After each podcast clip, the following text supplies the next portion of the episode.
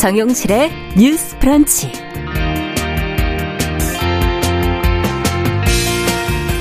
안녕하십니까. 정용실입니다. 교육부가 최근에 제1차 기초학력 보장 종합 계획을 확정하면서 사라진 일제고사가 부활하는 것 아니냐 하는 논란이 일고 있습니다. 아, 줄 세우기라는 비판 뒤에 숨어서는 안 되고요. 자, 원하는 학교가 이 학업 성취도 전수 평가에 참여할 수 있게 해야 한다는 이 윤 대통령의 발언 때문일 텐데요. 자, 기초 학력이 떨어지고 있다라는 지적은 뭐 코로나 이후에 지금 많이 나오고 있고 우려가 커지고 있습니다. 과연 그 대책으로 어떤 방법이 적절할지 같이 한번 모색해 보겠습니다.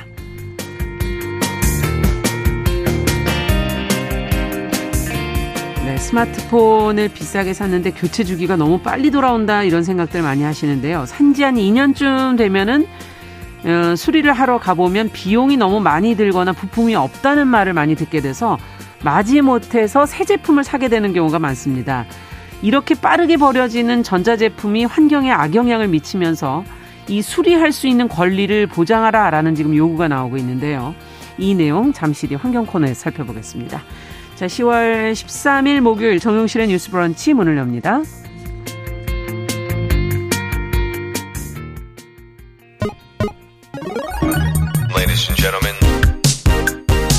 새로운 시각으로 세상을 봅니다. 정용실의 뉴스 브런치 뉴스픽. 네, 정용실의 뉴스 브런치 항상 청취자 여러분들과 함께 하고 있습니다. 오늘도 유튜브, 콩앱, 라디오로 들으시면서 의견 보내 주시면 저희가 방송 중에 어, 반영하도록 하겠습니다. 자, 뉴스픽으로 시작하죠. 오늘도 두 분 모셨습니다. 신보라 국민의힘 전 의원 어서 오십시오. 네, 안녕하세요. 네. 조성실 정치하는 엄마들 전 대표 어서 오십시오. 네, 반갑습니다. 자, 요 며칠 지금 이제 보도가 좀 많이 나온 내용이 있어서 저희가 좀 검토를 해보려고 그러는데요. 갑자기 일제고사가 부활하는 거 아니냐 뭐 이런 보도 내용도 있고요. 이것이 아마 윤석열 대통령이 이제 브리핑을 한 내용 때문인 것 같은데 대통령과 교육부 관계자에게서 나온 말이 정확하게 무엇인지 또 이에 대한 반응들은 어떻게 나오고 있는 건지 신보라 의원께서 먼저 좀 정리를 한번 해주시죠. 네, 교육부가 인공지능 기반의 기초학력 진단 체계를 마련하고 맞춤형 학습을 지원하는 내용 등을 골자로 하는 제1차 기초학력 보장 종합 계획을 11일 발표했습니다. 이건 네. 5년간 계획이고요. 음. 먼저 학생들의 기초학력을 진단하기 위해 올해 초등학교 6학년, 중학교 3학년, 고등학교 2학년을 대상으로 처음 실시됐던 맞춤형 학업성취도 자율평가를 단계적으로 늘려서 2023년에는 초등학교 5, 6학년, 중학교 3학년, 고등학교 1, 2학년으로 확대하고요. 네. 2024년부터는 초등학교 3학년부터 고등학교 2학년 전체를 대상으로 확대 시행키로 했습니다. 네. 또한 기초학력 평가를 바탕으로 인공지능 인공지능 학습 프로그램을 활용한 맞춤형 학습을 지원하고 학습 돌봄 정서적 지원을 위한 두드림 학교도 모든 초중 고교로 확대하기로 밝혔습니다. 네. 윤석열 대통령은 국무회의에서 줄 세우기라는 비판 뒤에 숨어서 아이들의 교육이 방치되면 미래가 어두워질 것이다. 라고 하면서 지난 정부에서 폐지한 학업 성취도 전수 평가를 원하는 모든 학교가 참여할 수 있도록 하겠다. 이렇게 음. 발언을 했는데요. 이를 두고는 일제고사 전수 평가가 사실상 부활하는 것 아니냐는 지적이 나오기도 했습니다. 네. 이에 교육부 차관은 지난 정부에서 폐지했다는 부분을 강조하면서 전수평가라는 용어가 나온 것일 뿐이지 음. 일제고사나 전수평가 부활은 아니라고 어, 해명을 했고요. 간단하게 설명하면 학교에서 참여를 희망하는 경우 또 자율평가에 참여하겠다고 의사를 표명한 경우에 평가에 참여하도록 운영할 예정이라고 음. 밝혀, 밝혔습니다. 음. 어, 이에 대해서 전국 교원단체 총연합회는 환영 입장을 밝혔고요. 네. 깜깜이 학령을 조작하면 자칫 학습 결정을 누, 누적시킬 수 있다면서 모든 학생이 참여해서 교과별 영역별 강 약점을 진단할 수 있는 평가 체제 구축이 바람직하다고 음. 밝혔고요. 반면 정교조는 학업 성취도 평가를 준 강제하는 것이나 다름없다라고 음. 하면서 즉각 철회를 요구하며 반발했습니다. 네. 네. 참, 이 교육을 놓고 이렇게 지금 어떻게 저희가 바라봐야 될지, 무엇을 저희가 여기서 챙겨가야 될지, 아이들한테 무엇이 중요한지를 좀 더 고민해 봐야 될 것 같은데, 자, 일단 서로 입장이 좀, 좀 다르고, 교육부에서는 일제고사를 치르는 게 아니라고 그러는데, 어, 또 그 교육감의 정치적 성향에 따라서 일부 지역에서는 또 일제고사를 강제하는 분위기가 되지 않겠는가 지금 이런, 이런 우려도 나오고 어떻게 보십니까 이 현상을? 네, 우선은 이번 뭐 논란 같은 경우에는 두 가지 측면에서 좀 문제가 있다고 크게 보고 있는데요. 네. 첫 번째는 대통령이 국무회의 발언에서 했던 전수 평가를 원하는 모든 학교가 참여 가능하도록 하겠다. 음. 그런데 사실 곧 이어서 차관이 모든 학교에 대한 전수 평가는 아니고 이제 뭐 제한적으로 희망하는 학교에 대해서 지원할 것이기 때문에 네. 이것이 전수 평가라는 용어가 주는 혼선에 대해서 해명하는 또 발표를 했거든요. 예. 그래서 첫 번째 대통령이 예를 들면 즉문즉답으로 이제 답을 하면서 워딩이 예. 잘못 나가거나 이런 것이 아니라 음. 사실상 보도가 바로 나가는 것을 알고 있고 이제 어떤 보도 어떤 보고를 할지도 미리 어느 정도 추려진 상태에서 사실 국무회의를 진행하게 될 텐데 예. 그 상황에서 전수 평가를 원하는 모든 학교가 참여 가능하도록 하겠다는 굉장히 국민에게 혼선을 주는 발언을 했다는 거. 예. 이게 진짜라고 하면 사실상 교육 뭐 어떤 트렌드에 역행하기 때문에 문제고 두 번째로 차관이 이야기한 것처럼 정말로 용어에 음. 살짝 뭐 차이가 있고 오해였다고 하면 음. 반복되는 대통령의 이런 실수와 음. 국정의 혼선 더 큰 문제라고 볼 수 있습니다. 네. 그리고 두 번째로는 시대착오적인 교육관의 문제인데요. 네. 그러니까 이게 그 어떤 평가의 형태가 크게 나누자면 두 개로 나눠지는데 예. 그러니까 이게 일제 평가라고 하는 게 일제히 한꺼번에 본다라고 해서 전수 평가의 개념으로 일제 평가라고 하거든요. 예. 근데 반대되는 개념 어떻게 보면은 좀 대비되는 개념으로는 표지 평가가 있습니다. 네. 그래서 이제 전체적인 소득 수준이라든지 부모의 학력 수준 이런 것들을 종합적으로 봐서 예. 이제 균형 있게 전체 데이터를 좀 볼 수 있도록 음. 표집을 꾸려서 그 표집에 대해서 평가를 하는 겁니다. 그렇게 네. 되면 보면 한 해에 한 만 명 정도를 표집 대상자로 해서 음. 뭐 어떻게 보면 노무현 정권까지는 그렇게 좀 진행을 해왔고요. 네. 그런데 지금 논란이 된 전수평가는 이명박 정권에서 도입이 됐다가 음. 사실상 폐지가 되었고 많은 논란을 일으켰던 음. 평가 체제인데다가 전 세계적으로 현재 상황에서 이렇게 전수평가 형태를 가져가는 나라도 거의 없거니와 무엇보다 국영수 중심으로 음. 이것만이 어떻게 보면은 교육의 가장 주요한 음. 것이라고 생각하는 점 그리고 두 번째로 번째로는 시험 형태, 지필고사 형태의 시험 형태만이 교육의 성취도를 음. 높이고 교육을 제대로 평가할 수 있다라고 생각하는 평가 네. 체제에 대한 어떤 관점이 드러난 부분이거든요. 네. 그래서 이런 부분에 있어서는 이제 우리 사회가 4차 혁명에 어떻게 보면은 걸맞는 인재를 뭐 양성하겠다라고 하면서 뭐 산업 인재나 이런 부분 학과 재편, 반도체 학과 이런 것들 많이 증설하겠다고 음. 했거든요. 근데 단순히 국영수를 잘해서 4차 혁명에 걸맞는 인재가 나오는 것은 아닙니다. 음. 그래서 이런 전인적인 교육을 더 종합적으로 해야 되는 특별 히 초등학생에 대해서까지도 이렇게 음. 전수평가에 시그널을 준다는 것은 사교육 부활뿐만 아니라 음. 이제 아이들의 놀 권리는 당연히 또 무시되고 자연스럽게 경쟁적으로 이 전수평가에 들어갈 수밖에 없거든요. 네. 그래서 이런 종합적인 부분에서 문제가 되는 발언이다. 굉장히 주목해야 되는 발언이라고 보고 있습니다. 네. 어떻게 보세요, 신보라 의원께서는? 어, 저는 어, 이번에 예. 기초학력 보장 종합계획이라고 하는 게 어떤 음. 배경에서 이렇게 나올 수밖에 없었느냐 음. 이 배경을 살피는 게 우선 중요하다고 생각을 하고요. 누구나 이제 공감하시겠지만 실제 코로나 비대면 수업 확산 이후에 네. 계속해서 기초학력의 저하 문제는 대두가 됐었고 음. 실제 지금 어3% 표지 평가 방식으로 학업 음. 성취도를 어 이제 평가해 왔는데. 네. 이 평가 도구로 보면 1에서 4 수준으로 진단을 하는데 1 수준이 이제 기초학력 미달 수준이거든요. 네. 근데 그 비율이 2017년과 비교해 보았을 때는 작게는 2%에서 5%까지 음. 기초학력 미달 수준이 올라왔다는 비율이 건가요? 증가를 했거든요. 네. 그렇기 때문에 실은 이 기초학력 저하 문제를 심각하게 인식하고 이 문제를 해결하기 위해서 음. 굉장히 종합적이고 체계적인 접근을 해야 된다. 음. 이제 그러한 과정 속에서 이제 기초학력 과 관련된 법령도 개정을 하고 음. 그다음에 이제 이런 5개년 계획도 마련을 하고 이제 그런 겁니다. 네. 그렇다면 이 기초학력 저하가 어 문제라고 인식을 한다면 예. 그에 따른 어떤 대상 누가 집중적인 학습 지원이 필요한 대상인가를 음. 선정을 하고 그다음에 그 대상에게 어떤 지원 체계를 마련할 것인가 음. 이게 이제 어 중요한데요. 음. 그렇기 때문에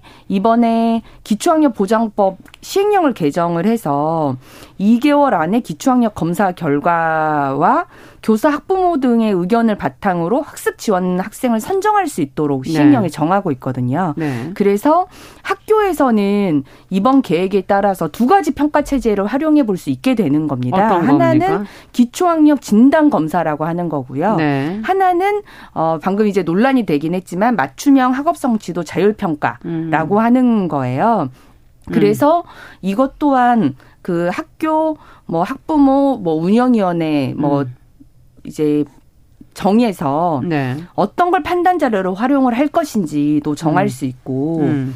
뭐 학교에서 그냥 기존 시험에 봤던 것들을 어떤 평균 내서 활용을 할 건지 네. 이 진단 검사로 활용할 건지 맞춤형 학업 성취도 자율 평가까지 연계해서 활용을 할 건지 네. 이런 부분을 정할 수 있기 때문에 네. 어 일제고사라고 하는 건 우리 저희 세대는 이제 그런 학업 성취도 있었죠. 평가를 받아봤었지만 예. 날짜, 시간, 과목 어 정해서 일제히 받았었고 그렇죠. 그걸 어 학교 지역 전국 단위로 등수가 쭉 나왔죠. 그래서 뭐 지역 예. 1등 뭐 전국 1등, 1등, 뭐 이런 설차가 발표되기도 했잖아요. 늘 전국 1등 뭐 이런 거 보도 나오고 막 그랬었던 네, 기억이 맞아요. 나는 것 같아요. 근데 이 예. 이거는 그렇게 할 수가 없는 겁니다. 왜냐하면 음. 학교별로 그 어, 만약 맞춤형 진단 평가를 하겠다라고 하면 언제 볼 것인지도 음. 개별적으로 정하는 거고요. 음. 그래서 그 학교에서 진행을 하게 되면 그 결과에 대해서도 그 해당 학생, 학부모, 교사에게 만 음. 되는 거기 때문에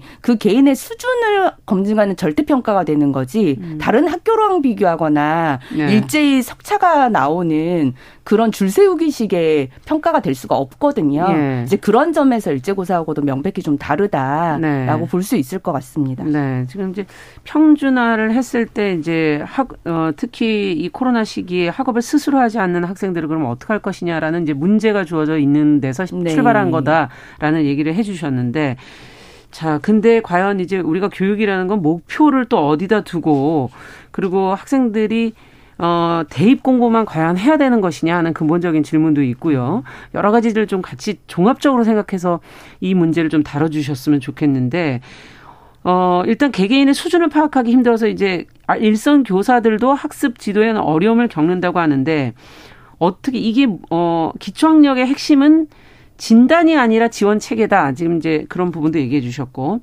자율적으로, 어, 하는 것이다.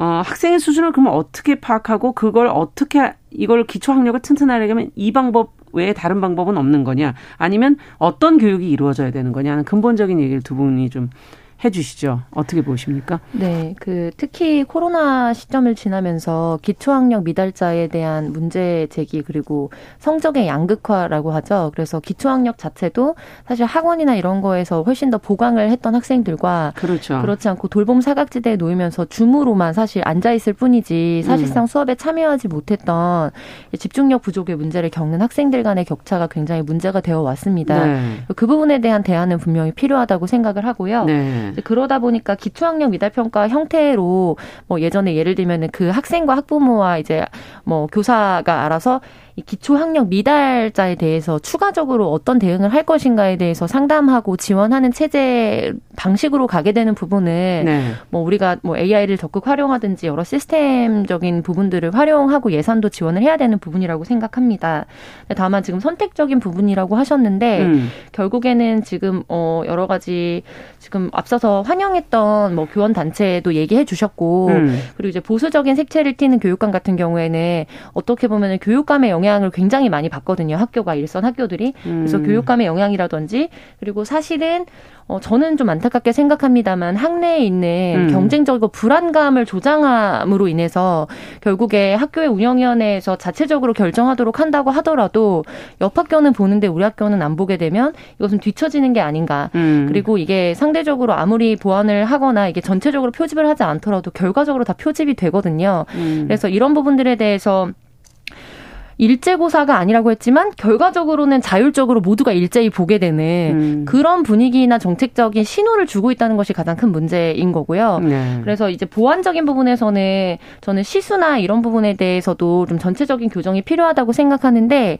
예를 들면은 기초학력이라는 게 뭐 대단히 예를 예전에 우리가 배웠던 것처럼 뭐 수학의 정석 이런 단위까지 올라가는 수준이 아니잖아요. 초등학생에 대한 기초학력은 그렇죠. 글자 쓰고 그리고 산수 개념의 이런 과정을 네. 측정하는 거거든요. 근데 국어만 보더라도 예전에 이제 학교나 어린이집이나 이런 데서는 별도로 교육 과정에 글자 교육이나 이런 거를 포함하고 있지 않는데 영유아 발달 검진이라는 게 있습니다. 음. 발달 검진에는 6세, 5세 검진에서 자기 이름 같은 거나 간판 같은 걸 읽을 수 있다. 그러니까 이런 또 문항들이 또 포함되어 있어요. 음. 그리고 실제로 3월에 들어가서 이제 학교에서 아이가 이제 글자 같은 걸 못 쓰는 상황에서 갔는데 자기의 숙제를 받아줬도록 한다든지 음. 이런 격차들이 굉장히 많기 때문에 일선 현장에서는 그런 거에 대한 불안도 많았고 그래서 국어 시수가 대폭 여러 가지 시민단체들의 요구에 의해서 늘어나긴 했습니다. 네.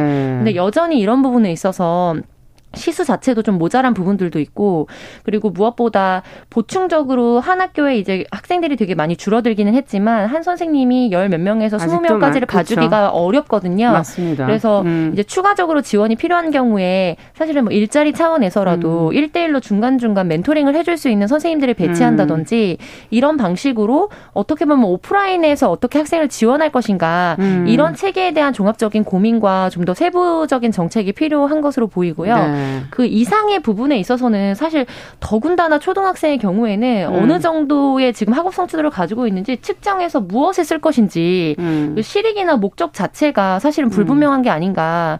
네, 네, 그래서 이건 줄 세우기 뒤에 세워 뒤에 숨어서 아이들을 방치하는 것이 아니라 음. 실제적인 실익이나 효용이 별로 없는 평가다. 음. 저는 이렇게 보고 있습니다. 네, 어쨌든 기초 학력을 잰다는 건 영재를 뽑는 거랑 다르기 때문에 그 다르죠. 기준 자체 네. 시험을 어떻게 볼 것이냐에 대한 이제 문제 제기도 좀 해주셨고 결국은 이것을 일대일로 맞춤형으로 한다는 거는 오프라인에서 어떻게 지원할 거냐인데 선생님들 숫자도 적은데 과연 이걸 어떻게 해내겠느냐는 현실적인 문제도 좀 얘기를 해주셨어요.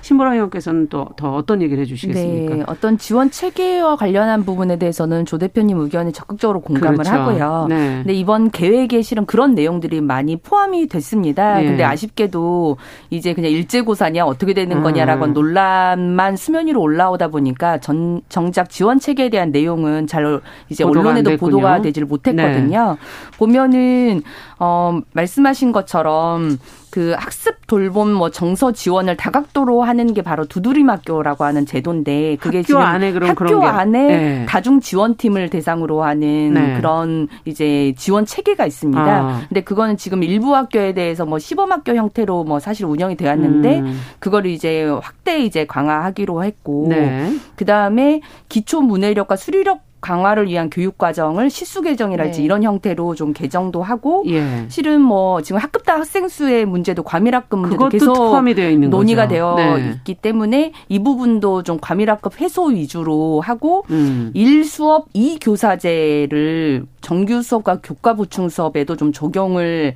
하도록 음. 하고 그다음에 교원 자격 소지자나 대학생 등의 학습 지원 튜터들이 참여를 해서 보충형 학습에 아. 좀 재, 투입이 될 수 있도록 하겠다 라고 하는 내용들이 있더라고요. 예. 근데 이제 중요한 건 계획과 실천 그리고 그거에 대한 그렇죠. 예산 투여의 맞습니다. 문제입니다. 어, 계획으로 보면 이 정도의 다중 안정망이라면 어, 정말 많은 부분에 변화가 있을 수도 있겠다라고 생각을 하지만 정작 이런 부분에 계획 만 있을 뿐 실제 예산 투입으로 음. 그 변화가 실질적으로 도모되는 건 굉장히 오랜 시간을 더 필요로 하는 경우가 많거든요. 그렇죠. 근데 지금 어, 아이들의 학습 수준을 보면 지금 예산 투여를 확실히 해서 1년 빨리, 안에, 예. 2, 3년 안에 잠, 자리 잡는 게 네. 격차를 좁히는 게 필요한데 음. 그런 정도의 지금 투입 의지까지 있는지 예. 네, 그것까지를 좀 정밀하게 또 지켜보면서 모니터링 해야 될 것 같아요. 어려운 것이 예산을 빨리 해서 빨리 하는 것도 또 중요하지만 네. 제대로 되지 않으면 안 되기 예, 때문에 예,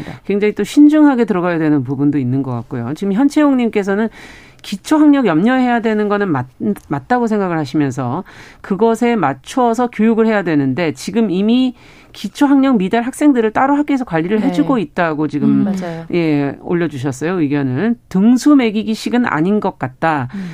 아이들 성향에 맞는 교육이 돼야 되는 거 아니냐. 음. 교육의 어떤 다양성을 지금 지적해 주신 분이 몇 분 계시거든요. 네. 김태환 님께서도 이렇게 일관된 어 20세기 방식으로 문제를 풀 수 있겠는가? 그 다양성을 좀 더 추구하는 방향으로 가면 어떻겠는가 하는 음. 그런 지금 지적들을 해 주셨어요. 이런 다양성을 좀 음. 품어낼 수 있는 방법을 한 번 더 고안을 해 본다면 좋지 않을까? 그런 생각도 네. 되기도 합니다. 자, 첫 번째 뉴스 교육 문제라 저희가 할 얘기가 사실 더 많지만 어, 오늘은 여기서 줄이고 또 나중에 교육 얘기는 더 해보도록 하고요. 두 번째 뉴스로 가보겠습니다. 어, 정부와 여당의 지금 종합부동산세 완화 방침 지금 야당은 반대하고 있고 저희가 지금 첫 번째 뉴스고 두 번째 뉴스고 다 양당의 갈등만을 음. 저희가 지금 다루고 음. 있습니다. 지금 정책을 빨리빨리 해서 지금 어, 국민들이 살기 좋게 해주셔야 되는데 이를 음. 갈등만 일으키고 지금 해결을 서로 안 하고 계시기 때문에 저희가 계속 이 문, 이런 문제들을 다뤄야 하는가 하는 그런 생각이 들 음. 정도인데요. 지금 어 1주택자에 대해서 완화를 해야 하느냐 말아야 되느냐 지금 이제 여론은 뭐 완화해야 한다는 여론도 뭐 언론을 보면은 좀 적지는 않은데요. 어떻게 보십니까? 이또 종부세 부담 생각보다는 크지 않다 이런 보도도 지금 있고 어느 게 진실인지 네. 조 대표님께서 먼저 보도 내용을 좀 정리를 한번 해주시면서 저희가 같이 한번 네. 들여다보죠. 이른바 종부세 폭탄이라고 네이밍 지어지면서 네. 종부세 부담이 굉장히 커질 것이라는 우려가 작년 이제 하반기에 더욱 증폭되었었는데요. 그렇죠. 실질적으로 국회 기획재정위원회 소속인 고용진 더불어민주당 의원실이 국세청으로부터 2021년도 주택 분에 대한 종합부동산세 100분위 자료를 제출받아서 발표를 한 걸 보면 예. 그렇지 않다라고 음. 좀 해석할 여지 가 있어서 주목을 받고 있습니다. 음. 지난해 주택분을 기준으로 해서 종부세 대상 1세대 1주택자 가운데 이제 하위 50% 그러니까 음. 하나씩 가지고 있는 분들 중에서 평균 네. 소득을 봤을 때 이제 하위 50% 평균 세 부담이 연간 23만 2천 원 정도인 것으로 파악이 됐거든요. 네. 그래서 지난해 이제 종부세 총 이제 세수가 2조 9,495억 원, 약 3조 가량이 음. 늘어났는데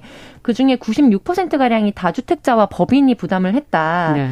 그래서 실질적으로 이제 이게 1세대 1주택으로 1가구 1주택으로 실거주를 목적으로 해서 음. 이제 가구 그 집을 구매한 가정에 대한 실질적인 부담은 여러 보수 언론사들을 중심으로 해서 우려했던 것과 같이 크지 않았고 음. 오히려 종부세가 목표로 했던 이제 최상위 부동산을 네. 가지고 있는 부자들에 대한 이제 이런 부분들이 어그세 목적에 부합하게 좀 어, 이렇게 제시됐던 것이 아니냐 음. 이것이 국회에서 좀 또 공방이 되었습니다. 네. 그래서 실질적으로 이것은 향후에 이번 정권이 계속해서 지금 집권 여, 야당과 함께 이렇게 각을 세우고 있는 종합부동산세 완화에 대한 음. 좀 논란으로도 이어질 것으로 보입니다. 자, 지금 뭐 최근에는 집값이 떨어진다고 그러고 있는데 지금 음.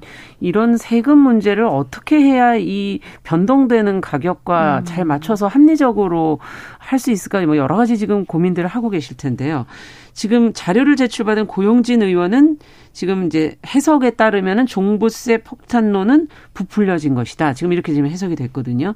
두 분이 이, 이 부분에 대해서 일단 이 해석에 대해서 어떻게 생각하시는지 먼저 얘기를 좀 듣겠습니다. 어, 저는 부풀려졌다라고 보는 것은 어, 문제라고 좀 생각을 하고요. 어떤 점에서? 어, 네. 우선 지금 현재도 그 종부세 부담에 있어서는 아까 말씀하셨지만 다주택자나 법인에 대해서는 지금 뭐 특별 공제도 없고 없거니와 사실 거의 더 높은 세율을 아, 두배 그렇죠. 이상 물리고 네. 있는 상황이고 네. 그리고 어 11억 이상의 부동산 뭐 이런 것도 해당이 되질 않거든요. 말하자면 부담을 완화해 주는 부분에 대해서 그렇죠. 해당이 되지를 않기, 네. 않고 있는데 근데 어 지금 고용진 의원이 주장이 1세대 1주택자 하위 50%가 내는 종부세가 전체 세액의 4.6%밖에 되질 않다. 음. 그리고 어 여러 지금 몇 개 막 데이터를 제시를 했는데 공시 가격 대로 살펴보면 11억에서 12억 구간의 평균 세액이 9만 2천 원 정도다. 네. 그러, 그러니까 그 말하자면 그런 논리죠. 공시지가 11억, 12억의 사람들도 네. 평균 세액이 음. 뭐 10만 원 정도밖에 안 되는데 음. 이게 무슨 종부세 폭탄이냐 이런 음. 주장인데 저는 이 데이터는 지금 실제 현실과 맞지 않는 데이터라서 문제라고 좀 보고 있습니다. 네.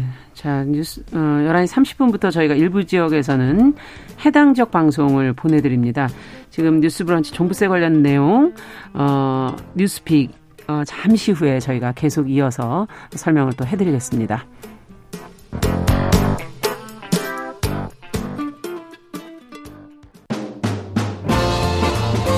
여러분은 지금 KBS 1라디오 정용실의 뉴스 브런치와 함께하고 계십니다.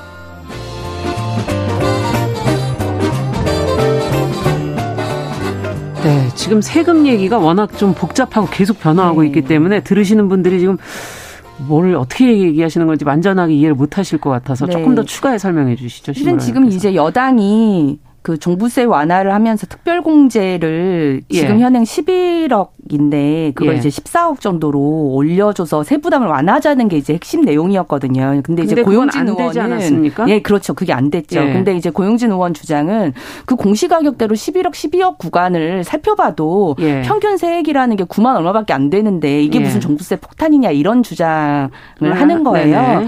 근데 저는 이게 현실하고는 굉장히 좀 왜곡된 지표라는 생각이 들었던 예. 게 실제 어 금천구 같은 경우에 작년 기준에 실거래가가 10억 원이고 예. 공시가격이 6 어, 이제 실거래가 10억이면 공시가격 한 6, 4억 얼마 정도였는데 네. 이게 지금 공정시장 가액 비율이라는 게 60% 적용이 됐었는데 네. 그래도 재산세가 51만 원 가까이 되고요. 네. 그리고 지금 공시가격 뭐 4억 아파트 같은 경우도 2020년에는 86만 원이었다가 2021년에는 그 우리가 공정시장 가액 비율을 100%에서 60%로 낮췄어요. 예. 그래서 세부담이 낮아졌는데 공시지가는 음. 계속 오르잖아요. 그래서 음. 올해 2022년에 79만 원이었다가 87만 원으로 다시 재산세가 오르게 됩니다. 지금 그러면 재산세, 종부세라는 게 재산세 포함하는, 포함하는 거죠. 거죠? 예, 맞습니다. 네. 그래서 이제 여당의 주장은 공시지가는 계속 오르는데 네. 그러면 계속 세액 부담이 다시 늘어날 수밖에 없으니 아. 그거에 대한 특별 공제라도 높여 높여서 구간을 높이자는 이제 제시를 아. 하는 거죠. 그래서 네. 저는 종부세 폭탄론이 현실을 감안하면 세 부담으로 분명 늘어나고 아. 이제 세 부담이라는 게 우리 국민들은 그러네요. 매 월에도 음. 소득에서 뭐 관리비도 내고 뭐도 내고 뭐도 내고 전기료 뭐 이런 것도 내잖아요. 그럴 때 세금 폭탄으로 음. 20만 원, 30만 원, 음. 40만 원씩에 육박하는 걸 내게 되면 그게 현실적인 부담으로 와 닿는다는 음. 겁니다. 음. 어떻게 보십니까, 조 대표님? 네, 저는 예. 공시지가가 실거래가보다 훨씬 더 낮게 책정돼 있는 거는 예. 공이 우리가 사실은 음. 뭐 현실적으로 맞춰가야 되는 부분이라는 거에 대해서 다들 음. 공감을 하잖아요. 예. 그래서 공시지가가 실거래가에 맞춰서 올라가기 때문에 예. 재산세도 올라갈 것이고 음. 그렇게 치면은 사실 세부담이 늘어나는 거니까 종부세를 네. 완화해야 된다는 논리는 맞지 않다고 봅니다. 네. 왜냐하면 사실 이거는 원래 공시지가에 맞춰서 준해서 음. 했어야 되는 부분인데 시장에서 많은 이제 저항이나 이런 부분이 있어서 최대한 안 착을 좀 음. 연착륙을 하려고 우리가 음. 이제 가고 있는 것이고 음. 그러니까 세부담이 늘어나는 거는 너무나 예고됐고 당연한 것이잖아요. 네. 근데 이거를 이제 주택을 소유한 분들만을 중심으로 보면은 그렇죠. 뭐 예를 들면 지금 뭐 50만 원 정도 음. 이상의 뭐 세부담을 한다. 음. 근데 이제 굳이 같은 지금 가구가 아니기 때문에 바로 직격해서 이제 비교할 수는 없는데 그냥 뭐 아주 직관적으로 이해를 하자면 50만 원 중에 음. 뭐 8, 9만 원, 10만 원 정도가 종부세다. 그러면 이제 사실 한 40만 원에서 그러니까 80 80%뭐 90% 가까운 거는 기존의 우리 세의 구조에서 이제 재산세의 기본 구조로 가지고 있었던 부분이고 음. 플러스로 종합부동산세가 이제 붙는 거거든요. 음. 그러니까 이게 주요한 지금 말씀하신 50만 원의 전체 골자가 아닙니다. 굉장히 음. 어떻게 보면은 좀 마이너한 부분일 수 있고 음. 근데 이게 지금 집을 가지신 분들에 대한 비교만 했을 때 그런데 집을 가지지 않고 음. 월세나 전세를 내고 있는 분이 훨씬 더 많습니다. 음. 근데 그렇게 보자면 상대적으로 봤을 때 지금 8만 원에서 10만 원, 뭐 2, 3만 원 아니면 5만 원, 10만 원 오르는 거 음. 지금 월세나 전세보다는 훨씬 더 증폭해서 오르고 있거든요. 음. 그분들의 월급도 고정되어 있어요. 아. 그래서 그러면은 집을 가지신 분들이 지금 일부 지역에서 집값이 이제 하락세를 보이고 있다라는 여러 가지 또 우려들도 있지만 예. 결국에 그럼에도 불구하고 이제 집을 매수하게 되는 경우는 그렇죠. 실제 거주의 안정성도 있고 네. 또 동시에는 어떻게 보면은 그럼에도 불구하고 월세나 전세를 내는 것보다는 이윤이 날 것이라고 판단하기 때문에 음. 집을 빌리는 거거든요. 근데 그런 것 것들을 종합적으로 봤을 때 결국에 월세나 전세를 내고 계신 분들의 세부담은 훨씬 더 상대적으로 계약수적으로 커질 수밖에 없는 지금 추세에 있기 때문에 예. 이 부분에 있어서는 저는 고용진원의 해석이 훨씬 더 적합하게 아, 와닿습니다. 그러니까 그게 재산세를 뺀 액수일 것이다라는 네네. 말씀이신 거네요. 네, 지금 네. 발표한 거는 재산세를 뺀, 뺀 액수고요. 것이다. 지금 이제 음. 신 의원님께서 말씀하신 거는 재산세 전체 포함했을 때 정부세 할 때는 그 전체가 포함이 네, 되는 거다라고 거니까. 얘기하시는 거고요. 예. 자, 그러면은 정리를 좀 해보죠. 어, 올해 안에 지금 뭐 여당 입장에서 못하면 올해 종부세 관련된 거 책임은 민주당이 져야 된다. 지금 이렇게 얘기를 하고 있는데 결국 어떻게 해야 될까요? 이 문제는 이렇게 강만 세우고 이렇게 한 해를 그냥 보낼 것인지 아니면 그래서 어떤 식으로 문제를 풀어야 될까요? 그래서 지금 여당에서는 70%로 그 시장 공정가액을 그 상향을 하되 네. 뭐 종부세 세액공제 기준을 음. 상향을 하자. 근데 저는 이거는 또 어, 1주택자 하위 가구들의 세액 부담을 좀 늘리는 아니 될까 조금 우려가 되고 네. 그래서 저는 60%는 그대로 두되 네. 특별공제 기준만 14억 원이 아니라 뭐 12억 정도로 좀 낮게 예. 조정하는 방안으로 같이 협상을 하는 게 어떨까 하는 생각이 한쪽 들더라고요. 한쪽 부분을 양보해주고 네. 서로 한 발씩 물러나자 이런 얘기 네. 좀 해주셨고요. 조 대표님께서는요? 저는 윤석열 대통령이 들어서면서 이제 실거주 완화라든지 음. 이런 부분들이 이미 도입이 됐거든요. 예. 그래서 한꺼번에 이렇게 다시 완화 정책을 하는 거는 오히려 부동산에 혼란을 줄 수 있다고 보고요. 네. 지금 하위 50%의 부담이 늘어날까 봐 우려한다고 하셨는데 실질적으로 23만 2천 원 적은 금액은 아닙니다만 연간 부담 금액이 23만 2천 원이라는 거는 뭐 한 달 기준으로 사실 2, 3만 원 정도인 거잖아요. 그렇죠. 네, 그렇게 봤을 때는 결과적으로 이 종합부동산세의 목적이나 음. 이런 거에 부, 뭐 부합하게 거주를 하고 있더라도 음. 이제 우리가 한꺼번에 이렇게 너무 드라마틱하게 낮춰서는 안 된다. 네. 이 부분에 대해서는 기조를 유지하고 싶습니다. 네. 전세와 월세도 지금 계속 오르고 있기 네. 때문에 네. 그런 부분에서 문제를 좀 더 지적을 해 주셨어요. 자, 뉴스픽 조성실 정치하는 엄마들 전 대표 신보라 국민의힘 전 의원 두 분과 함께 했습니다. 말씀 잘 들었습니다. 네, 감사합니다. 감사합니다. 남성의 입장에서 여성의 입장을 이해하는 그래서 사실 이 역지사지의 태도가 한국 사회로 지금 필요한 것이 아닌가. 그 어떤 사람들은 삼루에서 태어났으면서 자신이 삼루타를 친 것처럼 생각하며 살아간다라는 음. 말이 있어요. 해충이다, 이충이다. 이거는 네. 순전히 사람의 아. 그 잣대로 이야기를 하는 거예요. 음. 곤충이 우리 사람보다 몇 억 년 먼저 지구에 나왔거든요. 세상을 보는 따뜻한 시선. 정용실의 뉴스 브런치. 네, 정용실의 뉴스 브런치 듣고 계신 지금 시각 11시 37분 넘어서고 있습니다. 어, 필환경 시대를 맞아서 저희가 항상 어, 환경 관련 이슈들 계속해서 살펴보고 있습니다. 환경하자 서울 환경운동연합의 김재현 활동가 자리해 주셨습니다. 어서 오십시오. 안녕하세요. 오늘은 전자제품 수리권이라는 좀 생소한 주제를 얘기해 보자고 하셨어요. 수리권, 수리를 할 권리. 맞습니까? 네, 맞습니다. 전자제품이 고장나면 네. 버리고 다시 사지 않을 수 있게 고쳐서 다시 쓸 수 있게 하는 권리를 전자제품 음. 수리권이라고 하는데요. 생활 속에 전자제품들이 너무 많은데 맞아요. 네, 사용이 끝난 순간 이제 중금속이나 다이옥신과 같은 심각한 아. 유해 물질이 섞여 있는 커다란 쓰레기가 되고 맙니다. 맞아요. 이제 비싸게 구입했는데 고장나면 고치기도 어렵고 버려지면 너무나 심각한 오염을 음. 일으키는 전자제품들이 많은데 버리지 않고 수리할 수 있는 권리를 보장하라고 요구하 는 전자제품 수리권에 대해서 오늘은 오늘은 말씀드리고자 합니다. 예전에는 이 전자제품 수리 잘 해줬지 않나요? 예, 어, 이 지금 근데 이거를 요구할 만큼 이게 뭐가 문제가 있는 건가요? 네. 어떤 실태를 갖고 있는 건가요, 지금? 네, 먼저 실태를 살펴보기 위해서는 교체 주기를 간단히 좀 보면 좋을 음. 것 같은데요. 한 조사에 따르면 국민들이 생각하는 전자제품의 기대 수명은 뭐 냉장고 9년, 청소기 6년, 노트북 4년 정도로 나타났습니다. 음. 이 말은 이제 이 기간이 지나면 버리고 다시 살 수밖에 없다는 말을 뜻하고요. 그러네요. 네, 핸드폰은 훨씬 짧습니다. 28개월 정도로 조사되었는데 28개월이면 24개월이 2년이잖아요. 2년 2개월. 네, 2년 아니 2년 4개월. 그렇죠. 2년 네. 4개월 정도밖에 안 되는데 이제 올해 7월 기준에 국내에서 사용되고 있는 휴대폰이 약 5,500만 대가 됩니다. 아. 이 말은 5,500만 대가 넘는 폐 휴대폰이 2년마다 버려지고 있다는 말을 뜻합니다. 아. 그래서 이제 전자제품이 전자 폐기물이 국내에서 81만 톤이 한 해에 버려지고 있다고 합니다. 한 해. 이 많은 네, 이 많은 전자제품들이 버려지는 이유는 고쳐서 다시 쓸 수 없기 때문이겠죠. 이 뜻은 전자제품 아. 수리권이 제대로 보장되지 않고 있음을 뜻합니다. 이야, 이렇게 많아요. 와.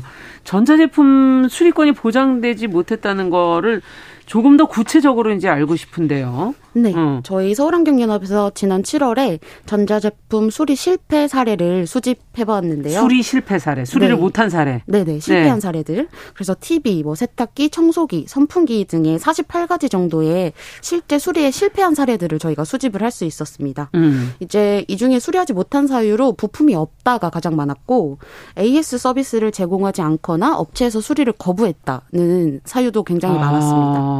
그리고 또 수리를 문의하니까 새로운 제품을 구매하는 게 가격 면에서도 뭐 사용 면에서도 싸다. 그래서 새로운 걸 구매하라고 제안을 받은 사례도 적지 않았다고 합니다. 어. 이렇듯 국내 전자제품 시장은 자사 서비스 센터에서만 수리할 것을 강제하는 방식으로 기술을 독점하고 수리 비용을 또 높이고 있고요. 음. 또 부품이 없다는 등의 새 제품 구매를 강요해서 이제 구제품 폐기를 늘리고 있기도 합니다. 예전보다 이상하게 점점 더 수명이 짧아지는 것 같다 이런 이게 저만의 생각인가 어, 그런 생각이 들 때가 있어요. 예전 초, 초기 휴대전화는 수명이 좀 길었어요. 저희가 그쵸. 좀 오래 썼었거든요. 맞아요, 맞아요. 근데 최근에 더 기술이 발전했는데도 불구하고 이상하게 수명이 점점 짧아지고 있어서 맞아, 그 부분도 바뀌네. 의문이긴 했었습니다. 지금 여태까지. 그렇죠, 그렇죠. 어, 근데 해외는 그러면 어떻게 돼 있나요?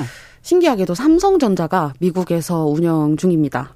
네. 갤럭시 시리즈 등의 일부 제품을 직접 수리할 수 있도록 부품이나 부품을 구입할 수 있게 또 하고 수리 가이드라인이 포함되어 있는 자가 수리 프로그램을 지난 8월부터 미국에서 시작했는데요. 음. 뭐 애플이나 구글도 당연히 미국 소비자들을 대상으로 관련 프로그램을 운영하고 있습니다. 네. 뭐 마찬가지로 영국 또한 이미 수리권이 법제화가 되어 있고 유럽 연합이나 인도도 수리권을 법제화할 수 있는 논의를 진행하고 있습니다. 음. 그런데 반면 국내는 지난해 11월 관련 법안을 국회에 발의했지만 아직 계류 중입니다.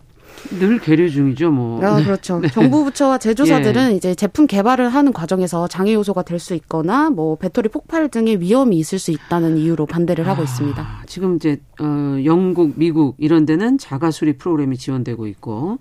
자, 그렇다면 어떤 변화를 해야 될까요? 저는 정 오래 쓰는 스타일이어 가지고 뭐든지 냉장고도 저희 집은 막 십몇 년이 어 더 된 것 같은데. 그렇죠. 예, 어떤 변화가 필요한 겁니까? 우리 인식도 좀 변화해야 될 것 같고 뭔가 기업이나 제도나 이런 것도 좀 바뀌어야 될 것 같기도 하고. 맞습니다. 예. 수리권에는 이제 소비자가 쉽고 간편하게 수리할 수 있도록 기업이 교체 가능한 부품이라든지 수리 음. 기술을 음. 민간 수리업체와 공유하도록 민간 수리업체와 네, 할 것. 그리고 네. 이제 부품을 많이 확보해 둘 것에 의, 같은 의무를 기업에 부과할 수 있습니다. 아. 또 애초에 전자제품을 설계할 때부터 보다 쉽게 수리할 수 있도록 하는 수리 용이성까지 요구를 할 수 있습니다. 만들 때부터. 네. 아. 수리권은 이제 이렇듯 소비자의 새로운 권리로 부상을 하고 있고요. 예. 우리나라도 앞에 보셨던 해외 사례들과 마찬가지로 발맞춰서 법률 제정과 제도 개선이 무엇보다 필요합니다. 네. 이게 법률도 갖춰져야지 이제 그 다음에 이거를 어, 의무화할 수 있는 거군요. 자, 끝으로 이야기를 좀 정리를 한번 해볼게요. 네. 음. 우리는 잠깐 쓰다 버린 삶에 조금 익숙해지면서 전자제품도 고치기보다는 버리고 새로 사는 것에 조금 익숙해지고 맞아요. 있는데요. 기업들도 수익을 위해서 제품 디자인이나 기능에는 치중하지만 뭐 재사용이나 재활용을 위한 뭐 음. 투자나 개발은 외면하고 있습니다. 음. 이제 소비자가 권리를 요구할 때입니다. 제품을 수명을 늘려서 폐기물 발생을 좀 줄이고 재활용보다 에너지 소모가 적은 제품의 가치를 그대로 유지할 수 있는 있는 전자제품 수리권 함께 음. 요구해 주세요. 그러네요. 지금 AAAA님 유튜브로 10년 전에 산 제품이 아직도 튼튼하다. 이렇게 적어주셨어요. 예. 뽑기를 잘하셨네요. 자, 오늘 환경하자, 어, 서울 환경운동이나 김재현 활동가와 함께 전자제품의 수명에 대해서 우리가 다시 한번 생각해 보게 됐고 수리권이라는 권리를 한번 어, 왜 보장해야 하는지 환경적 관점에서 생각해 봤습니다. 말씀 잘 들었습니다. 감사합니다. 감사합니다.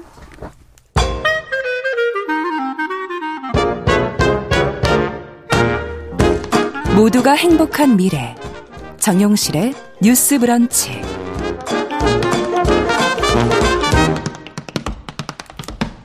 네, 정영실의 뉴스 브런치 듣고 계신 지금 시각 11시 44분입니다. 자, 이번에는 서점 편집자의 세심한 안목으로 고른 책을 같이 읽어보는 시간이죠. 아, 동네 책방. 오늘은 책방 연의의 구선아 대표 자리해 주셨어요. 어서 오세요. 안녕하세요. 오늘은 어떤 책 같이 읽어볼까요? 네, 오늘은 글쓰기 관련 책인데요. 음. 최근 글쓰기 시장이 매우 활발합니다. 그렇더라고요. 네.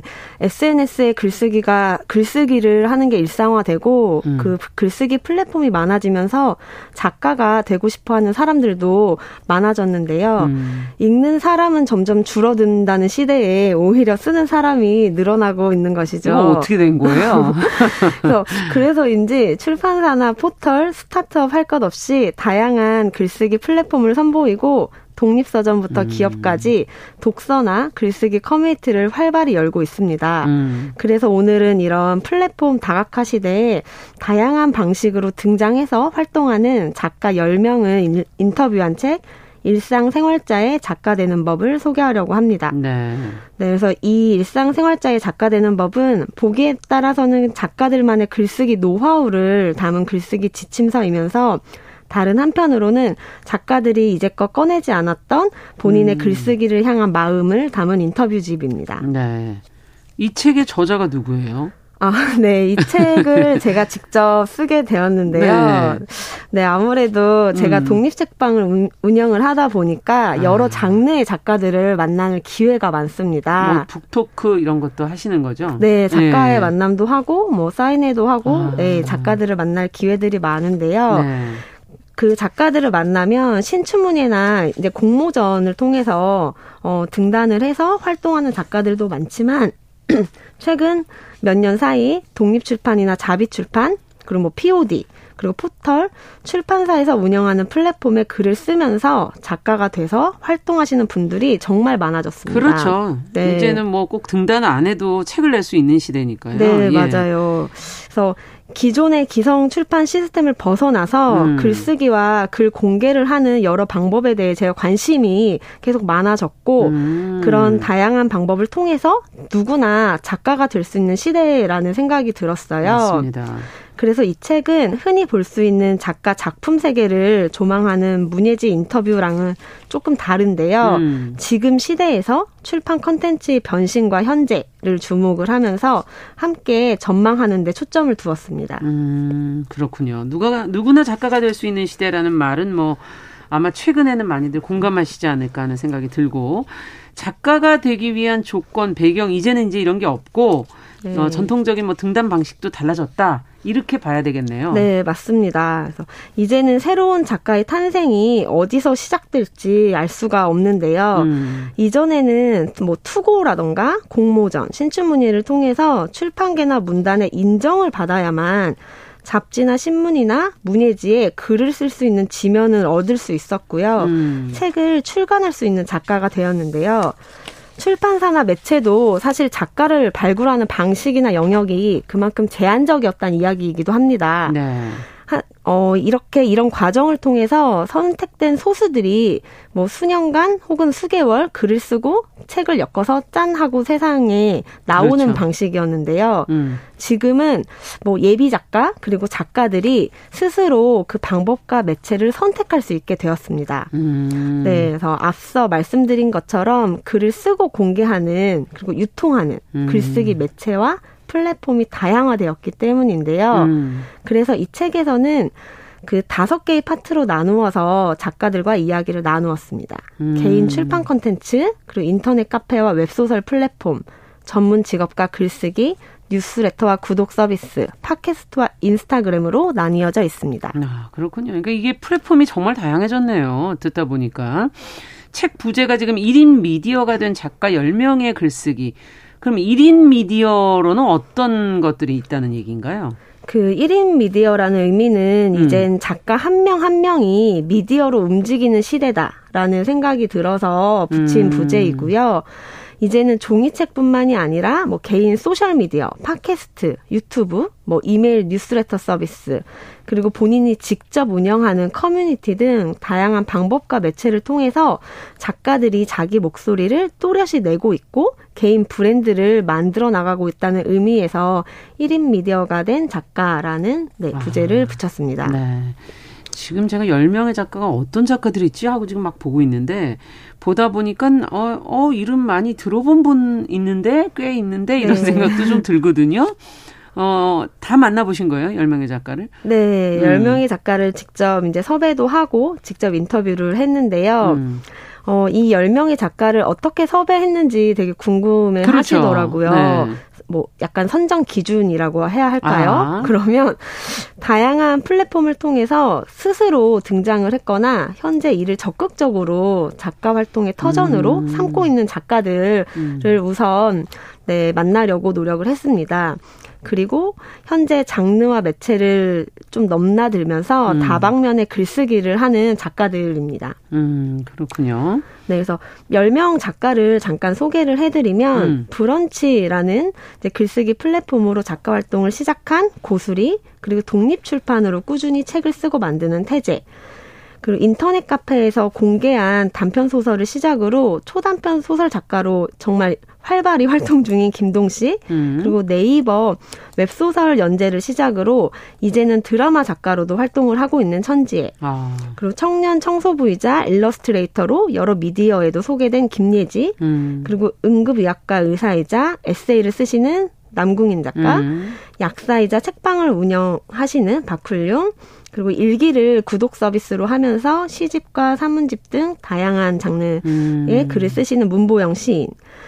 콘텐츠 기획자이자 여성의 이야기를 쓰는 황효진, 음. 마지막으로 여행 작가이자 여행 크리에이터로 활동하는 청춘 유리의 이야기가 담겨 있습니다. 네. 지금 보니까 근데 책에 그 글쓰기에 관한 마음 뭐 기본 들어가 있는데 네. 그거 외에 글쓰기 노하우도 담겨 있다면서요? 네, 글쓰... 쭉 들어보시니까 어떤 노하우들이 있던가요? 네, 그 작가와 장르마다 조금 다르기는 하지만 실질적인 노하우를 담으려고 했는데요. 음. 가령 글 쓰는 공간이나 시간과 관련된 것, 아. 그리고 글쓰기 전후의 작가의 루틴, 어. 그리고 글쓰기 소재를 발견하는 방법, 뭐 새로운 생각에 안착하는 방법, 아. 그리고 에세이를 쓸 때 주의해야 할 것들, 음. 웹소설을 쓸 때 가장 중요한 것, 그리고 뭐 초단편 쓰, 소설 쓰기의 과정이라던가 어, 이, 이와 같이 또 글이 써지지 않을 때 본인이 하는 일. 아, 이거 굉장히 궁금한데. 네. 글안 써질 때 뭐 하시는데? 대부분 글을 안, 글이 잘 써지지 않을 때는 이제 두 가지 로 나뉘어지는 것 같아요. 하세요? 다른 사람의 글을 읽거나 아. 어, 글과 관련된 영감을 좀 적극적으로 발견하기 위해 활동하는 작가들이 있고요. 어. 반면에 글쓰기와 전혀 관련 없는 다른 일들을 하는 거죠. 그렇죠. 딴 걸 또 하면은 또 갑자기 글이 써지고 싶어질 수도 있으니. 네, 맞아요. 아. 뭐 영상 컨텐츠를 본다던가 음. 산책을 한다던가 음. 그리고 천재 작가 같은 경우에는 직접 본인의 의상 옷을 만드는 일을 아. 하고 있었어요. 네. 쉬지는 않으시는군요. 네, 재밌네요. 자, 그럼 인터뷰집이에요, 이 책은. 네. 어떤 과정으로 인터뷰집은 진행이 되나요? 그 인터뷰집은 최근에도 많이 출간이 되고 있는데요. 네. 먼저 컨셉과 주제가 정해지면 interviewee를 섭외를 합니다. 네. 사실 인터뷰집은 인터뷰 섭외가 가장 중요한데요. 음. 인터뷰 자체가 책이 컨텐츠가 되기 때문입니다. 음. 그리고 섭외가 확정되면 그 인터뷰이를 정말 열심히 공부를 해요. 어, 이전에 쓴 책이라던가 다른 매체에서 진행한 인터뷰들을 대부분 찾아서 보고 음. 나눌 질문을 미리 만듭니다.